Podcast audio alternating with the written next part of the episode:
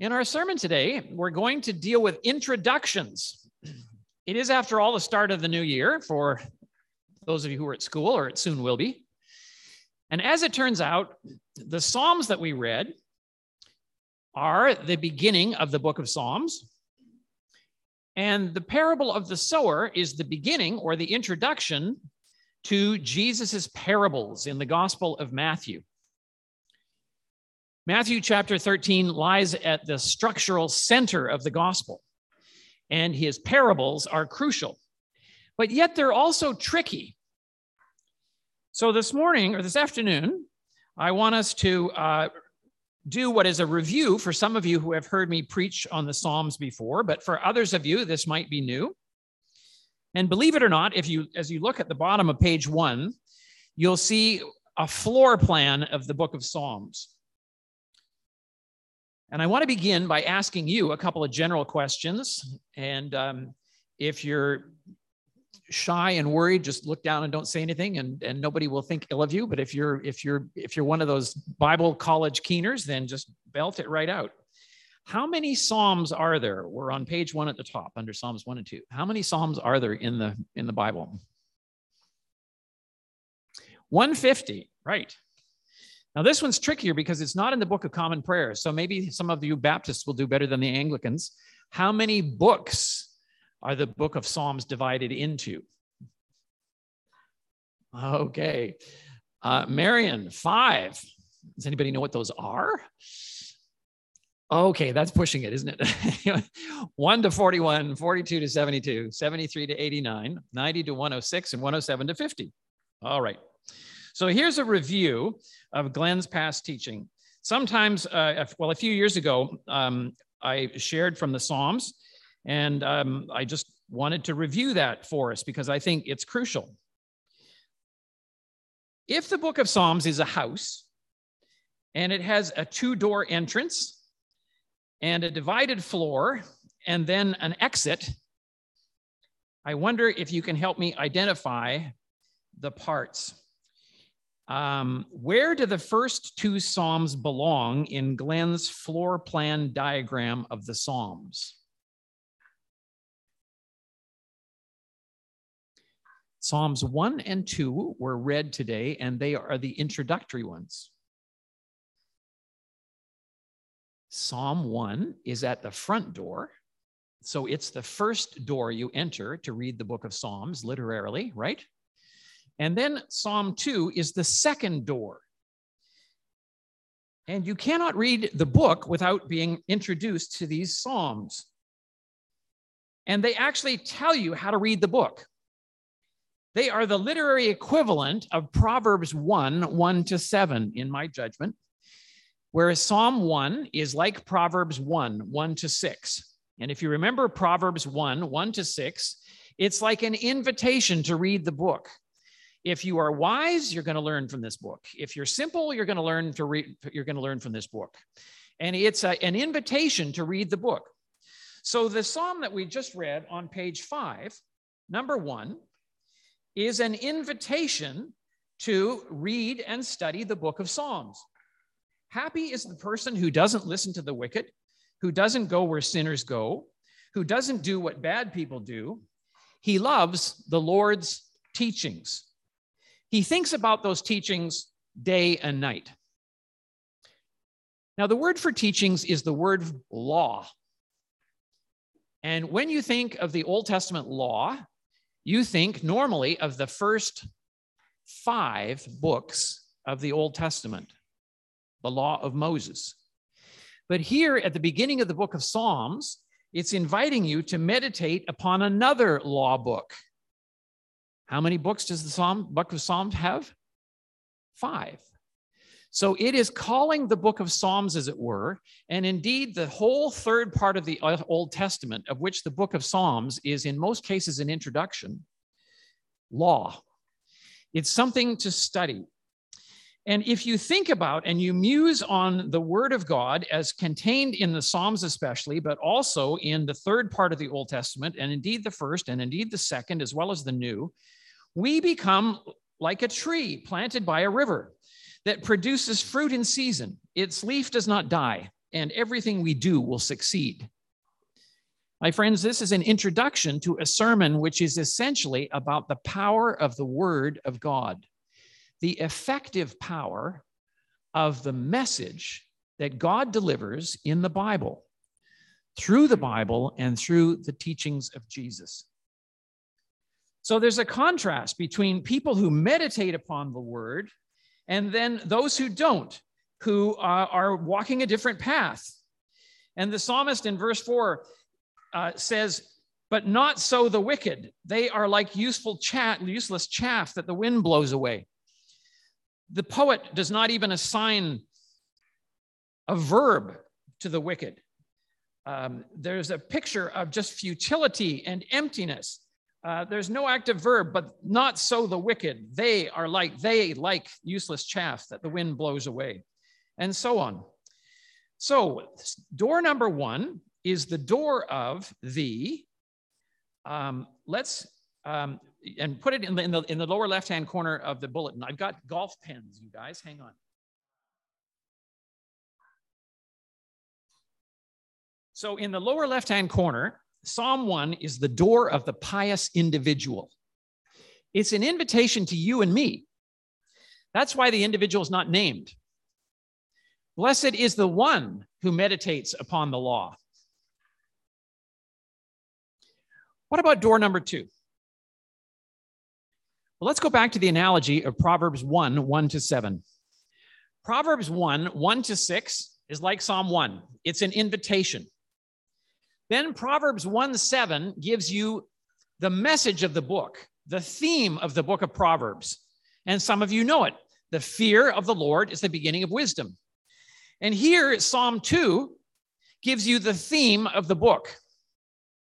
And the theme of the book is about a king of the Jews who other nations are conspiring against, and they seriously underestimate his power. But God has enthroned the king of the Jews, called his son, in Jerusalem, and that individual holds the destiny of the nations in his hands. My friends, Psalm two is a messianic psalm, but its placement tells us that it is the theme of the book of Psalms, just like the fear of the Lord is the beginning of wisdom in, in Proverbs. It casts a messianic shadow over the whole book, so that in one sense, all one hundred fifty Psalms are messianic, in a sense. The shadow is that big. In fact, it's so big that Psalm two has a back shadow. I, Psalm, the, Psalm two, door number two, has a little rear view mirror on it. And it turns Psalm one also into a messianic psalm. So in the lower left-hand corner, we have the door of the pious individual and also the Messiah. Now, this one is a bit tricky, but if you remember Deuteronomy chapter seventeen, I think it's verses fifteen to eighteen, the king is given an important job. And of course, the king is like the Messiah. He is to meditate upon the law regularly, just like an ordinary individual. So that makes Psalm one and two um, kind of a double function. Uh, number one can be bo- both for us and the Messiah. And number two says, whatever else you understand about the book of Psalms, it's about the Messiah. Okay, so um, then uh, you'll see a line across the floor where there's a crisis in the book of Psalms. And that is Psalm, anybody know what it is? The, the, the Davidic covenant? eighty-nine. Thank you, Marion. She's she's she's she's one of the staff here, folks. Don't get don't get too intimidated by by Marion. It's easy to get intimidated by Marion, except that she's so friendly. Uh, it's hard to do. In Psalm eighty-nine, it looks as though Davidic kingship, the kingship of King David, is going to die. And so uh, it's kind of a line in the sand. And so the first part of the floor and the second part of the floor beyond Psalm eighty-nine emphasize different things about the kingship, about kingship. So at the bottom of page one, on the lower right, put David is king. Because after Psalm eighty-nine, there's a relative emphasis on Yahweh as king. There's just a shift in emphasis. David is still king in the second part. God is still king in the first, but there's a noticeable shift. And then uh, if you look at the conclusion, if you're good at reading lousy writing on the roof, you'll see the words P T L. No, on the roof of the, uh, on the roof of the diagram. One person's looking up saying, where's the writing on the roof? If you look on the roof of the diagram, it says P T L, which of course is praise the Lord. And the conclusion to the book of Psalms is one forty-six to fifty. So write one forty-six to fifty. Okay, I think we got all the blanks filled in. And so here's the question. If the Psalms is the book, is a book about the Messiah, then what kind of an individual qualifies as the Messiah? And here you can fill in the blanks one to four, if you wish, on page one. Well, the Messiah, as in Psalm number one, would be a diligent student of the word and perhaps even pronounce beatitudes regarding God's laws. You see, in Psalm one, when it says, happy is the person, this is the same word that occurs in Matthew chapter five, verses one to twelve, when Jesus says, blessed are they who, blessed are they who. So Jesus is consciously adopting the status of a wise fulfiller of the Old Testament as a wise individual, and he is stepping into his role as the Messiah. And so when in Matthew chapter five, he says, blessed is the one, Uh, blessed are the poor, blessed are the meek, and so on. Uh, he is mimicking Psalm one. So the Messiah, as in Psalm one, would be a diligent student of the word and perhaps even pronounce beatitudes regarding God's law and ways. So Jesus meets criterion number one. Criterion number two, the Messiah, as in Psalm two, would be the something of God, K of the J. Marion, you can't, you can't participate. Marion, just, just, okay, this is one of these things where, you know, just go back to seminary where you came from. You're, you're just too smart. Let's let other people have it. Him. Oh, you were, you were just massaging your hair. Okay. So um, who, who is, who is a David in Psalm two? He is declared to be, today you are my son. Did somebody say it? That's right. So in the Messiah in Psalm two would be the Son of God, the King of the Jews, enthroned as such in Jerusalem, and the judge of the nations, right? Did Jesus meet those criteria? Was he the Son of God, the King of the Jews, enthroned on the cross in Jerusalem, and declared to be the judge of nations? Then number three, I didn't say much about this, the Messiah, as starting in Psalm three, but as is best known in Psalm twenty-two, would be a essing Messiah. Pardon? Him, yes, okay. Even behind your mask, yeah. Uh, okay, so him said suffering, okay. So the Messiah would suffer. That's what he says in the New Testament. All right, now we noticed criteria number four. This is tricky. I can't imagine anybody who could do this. How could you both be David as king and Yahweh as king? But that's who you would have to be and what you'd have to do to fulfill the hope embodied in the book of Psalms. So the Messiah would be able to embody both the emphasis on kingship in the first part as David the king, leading up to the death of the Messiah in Psalm eighty-nine, and in the second part as Yahweh the king. Jesus draws attention to this. He says, why do you guys think that uh, the Messiah is David's son? And then he cites Psalm one ten, one of those Psalms in the second part of the floor that emphasizes and continues to emphasize that Davidic kingship will continue. And that emphasis on divine kingship, by the way, occurs three Psalms after the death of the Messiah, so it would seem in Psalm eighty-nine. Out of the blue, all of a sudden, Yahweh has become king. You say, Yahweh's always become king. What's different? Well, there's a different sense in which Yahweh has become king because his son is risen from the dead. So Jesus and Jesus alone fulfills the messianic hope that's embodied in the Psalms. Uh, anybody, anybody besides Marion or maybe Sandra or somebody else. I don't know. I'm, I'm picking on you today, Marianne. I hope you don't mind.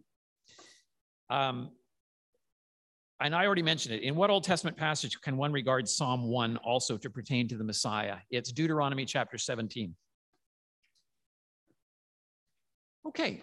Did you notice that the theme is the same in Psalms one and two as in uh, Matthew chapter thirteen? That's what I have at the top of uh, page one. In both passages, God and his Messiah invite us to mull over God's word, to let it put down roots deep into our hearts, and then to grow and bear fruit in the kingdom of God.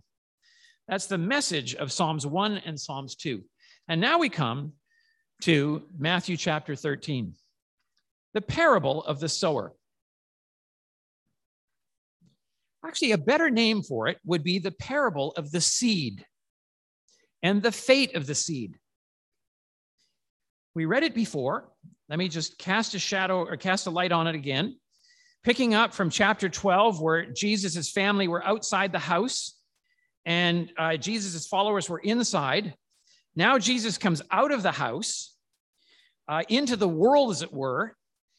And maybe as an introvert, I don't know, he was sitting alongside the sea, all by himself, and all of a sudden the news gets out, Jesus is here, big crowds gather around him, so many that he got into the boat and sat down. It was the only place he could be in order to address this mob of people that were there. And then he spoke many of th- things to them in parables. And then he tells a parable. What is a parable? In Sunday school, you might have learned that a parable is an earthly story with a heavenly meaning. Uh, and that's pretty good, um, but it's not the end of the deal. Um, there, a lot of the parables have earthly meanings as well as heavenly meanings. But I think the thing to remember here, and we'll see this especially next week when we come to probably the most difficult passage in the New Testament, or one of them, that the parables that Jesus told had a twofold purpose. One was to teach the initiated, and the other was to pose a riddle to people who were mildly curious. So today, in verses one to nine, let me read it. And remember that Jesus did not go on to give the explanation in verses eighteen to twenty-three to the people on the beach. His disciples came to him and said, "What was that about?" And Jesus explained it to them. But he allowed the crowd to continue to mull over that word, which is why in verse nine, it says, "Let anyone with ears be sure to listen." So imagine yourself standing on the shore and Jesus is in the boat, this famous cool teacher, the one who does miracles and that everybody's talking about. And he says, "Look, the sower went to sow. And in the course of his sowing, some seeds fell along the road, and the birds came and gobbled them up." I'm on page two. "And others fell on rocky ground where they were not having much soil, and right away they sprang up on account of the lack of soil depth. But when the sun had risen, they were scorched, and on account of not having roots, they withered away. But others fell among thorns, and the thorns rose up and choked them. Still other seeds fell upon the good ground and kept producing grain, some a hundredfold, some sixty, and some thirty. And then Jesus throws out his proverbial teaser, and he says, "Let anyone with ears be sure to listen." Jesus is being a bit coy. He's being a bit mysterious. But his invitation is worth taking to heart. Think about my word. Don't assume it's obvious. Plumb its depths. And when one plumbs its depths, one finds that the Spirit of God begins to move in a group of people and transform them and allow them to grow and flourish. And this, in part, is what this psalm, this parable is about. It's about the power of the Word of God to change people's lives and to grow them. The same as in Psalm one and two. So here this Sunday, Jesus has a message for us as the initiated. And next Sunday, we're going to go back and explore what Jesus was doing with the riddle where he was actually keeping information from people. If you read Mark chapter four, verses ten and eleven, and you have not read them before, you will be stunned. The disciples say to him, why do you speak in parables? And he said, oh, so that they won't understand, so that they won't believe and repent and turn to me, lest any of them be forgiven. Excuse me? What did you say? The complete opposite of what we think the, pro- the, the parables are about. So next week, and I appreciate your prayers. When you're preaching through a book, you have to cover everything. And Matthew says it a little bit more mildly, but he still says that I'm keeping things from people. And we'll come and understand why next week. But for this week, we as the, the disciples, the disciples, the followers of Jesus, are given the explanation to the parable. And so um, I want to explain the parable and talk about four categories, four ways of receiving the message. And this is, there's an irony here, because you see what I'm doing right now is I am preaching the teachings of Jesus. And so you are hearing the message that comes from the Bible. And the critical thing to know and to do is to know how to respond to it. And there are four ways Jesus says you can respond to the word. And it makes all the difference in the world. Not to understand and not to respond is to lose out. But to respond with a proper level of understanding is to have your life transformed by this word. Uh, Jesus used the seed imagery for a reason. It's a small thing, but it's full of life. And if it's nourished, it grows and it becomes this huge thing that bears fruit and influences others, feeds others. And so there is a mystery here surrounding the word of God.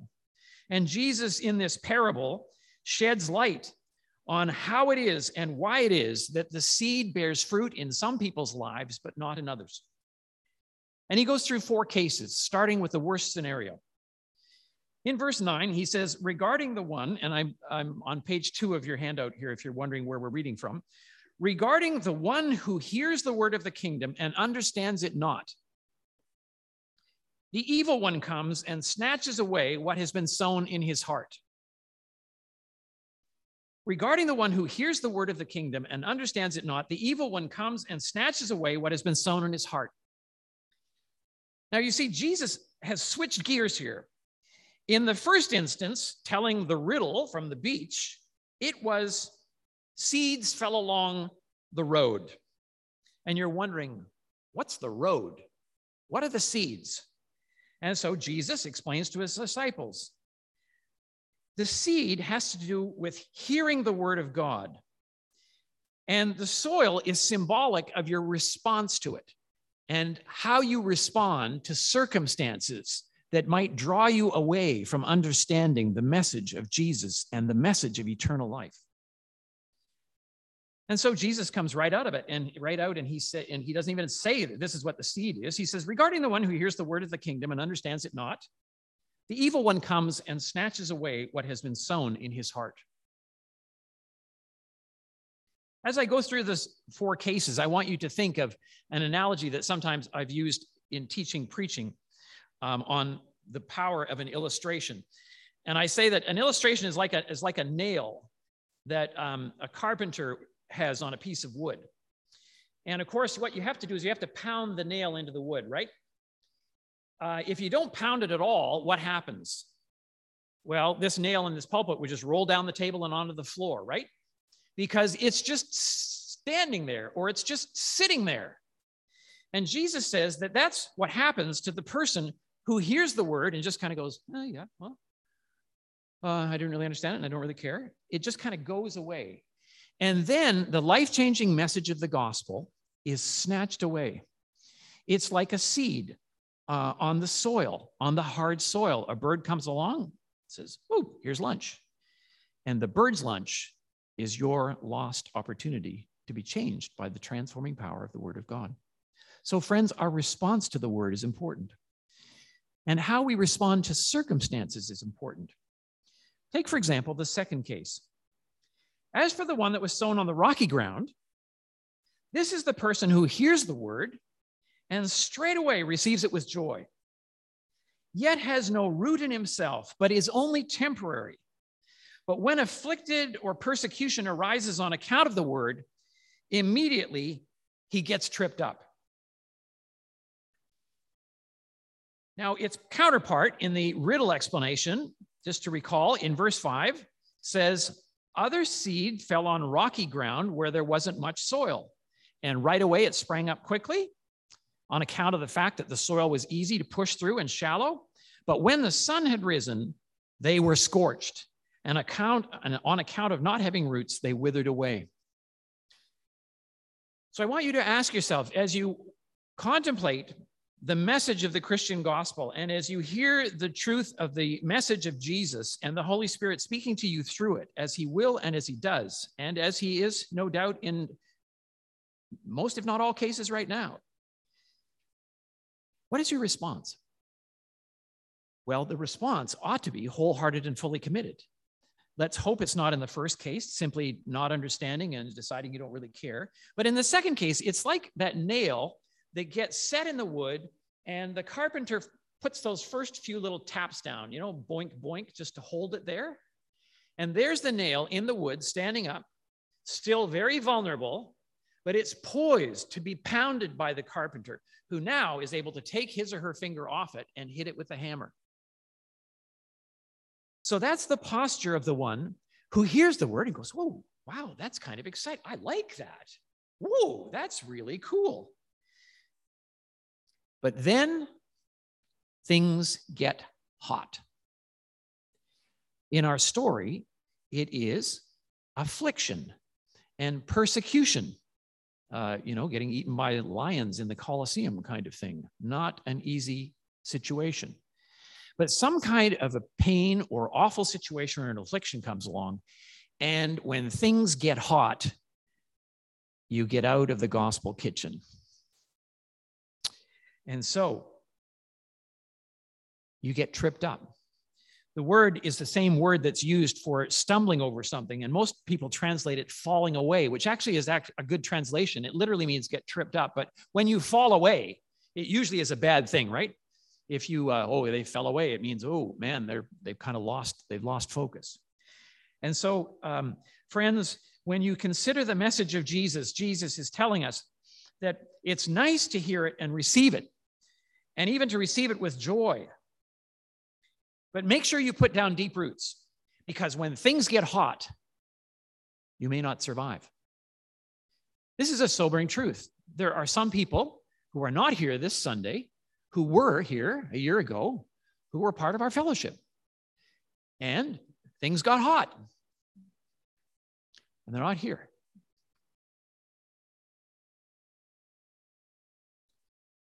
The word is to be responded to, because it's a gift from God. As for the one sown among thorns, and this is the one that I think might have the most impact, at least in our culture, this is the person who hears the word, yet the preoccupations of life and the deceitful lure of wealth choke the word, and it becomes unfruitful. You know, you're, you, you, you are a Bible-believing, church-going Christian. Your life is being transformed. Uh, you're growing in your faith. You're part of a Bible study group. But then, oh man, if I worked a little longer, I'd be able to pay off the mortgage faster. Or, you know, the kids want to do soccer on Sunday. And oh gosh, you know, soccer is a whole lot better than other things they could be involved in. Or uh, you get obsessed with how other people are renovating their houses and choosing designs for their kitchen and their bathroom. And people are remodeling some rooms that probably don't even really need it in the first place.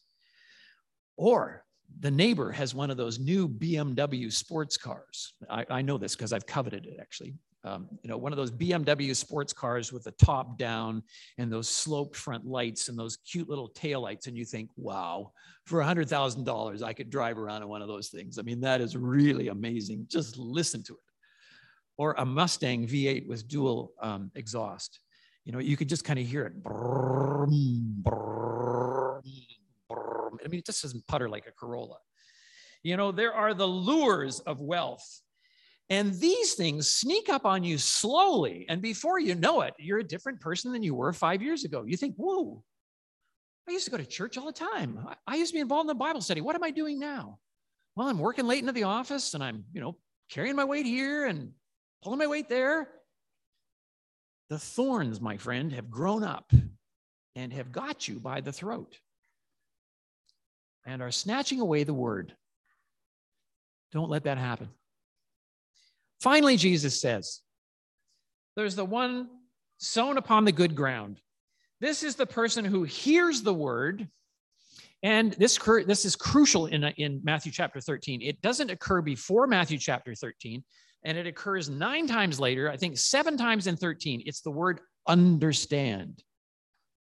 The one sown upon the good ground, this is the person who hears the word and understands it, who indeed bears fruit and yields in one case a hundredfold, another sixty, and another thirty. My friend, understand is code word for another part of the character of Jesus that we haven't met or talked about very much yet. And that is, and it's mentioned on page three, and don't worry, I'm not going through all fifteen pages. This is mostly just for your reading.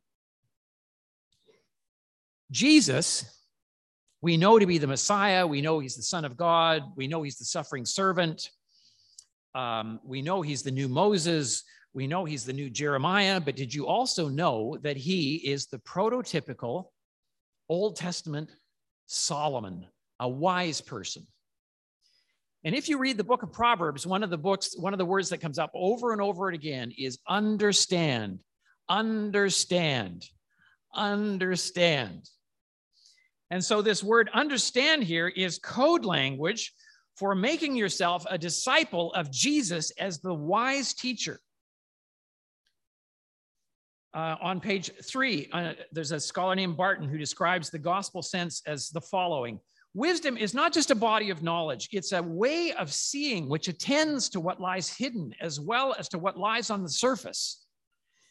So you're paying extra attention to Jesus when he says, if you have ears to hear, listen, don't ever believe that you've heard it all. Keep going back to the word and dwelling in it, and you'll grow and thrive. This characterizes the teaching of Jesus very well. Take, for example, thirteen nine, he who has ears to hear, let him hear, and the go deep righteousness about which we learned in the Sermon on the Mount earlier this year. So understanding is about commitment. It's about hanging in for the long haul. It's about being deeply rooted. I was refreshed this week to visit my brother and sister-in-law who um, are recently retired, but um, they've always been busy. He was a geophysicist and she was a very busy doctor with a cancer clinic to run. And every day they have at least half an hour together in the Word. Uh, together, they get up early and they, they study the Bible and they go through a program. And right now they're going through Nikki Gumbel's The Bible in a Year program. And they've tried Scripture Union, they do different things, but I thought, you know, this is a couple that could have been choked by all kinds of things, but here they are making a priority of meditating upon the word and making it their focus. Jesus says, this is the ticket, folks. Make a priority of meditating upon the word. It's life-giving, it's life-changing, and it is the means by which we grow. Now, why is it that the word finally um, makes a difference um, in our lives? Well, I said finally almost too soon, but but but um, I will remind myself that it's it's it's it's um, indeed pretty much time to um, um, to to um, to check out. The word is worth meditating upon because the word is an expression of the mind and the will of God. Jesus is the word. He is the human expression of the mind and the will of God. So it's a little bit like uh, sort of plugging that appliance into the wall.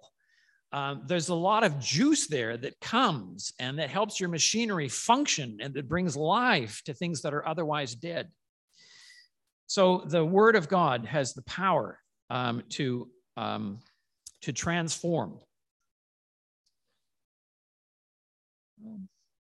So by way of application, one of the ones that's obvious is there are four ways to respond to the word of God.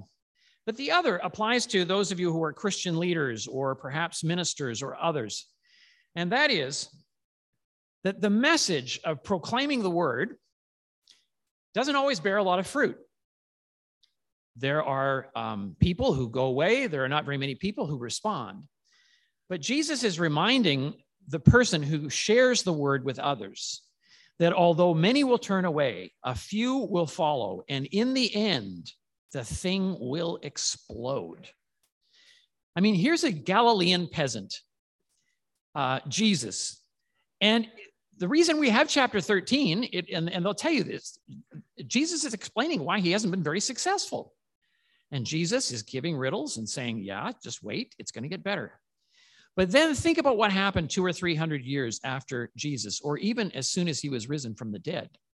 The message of the gospel spread like wildfire.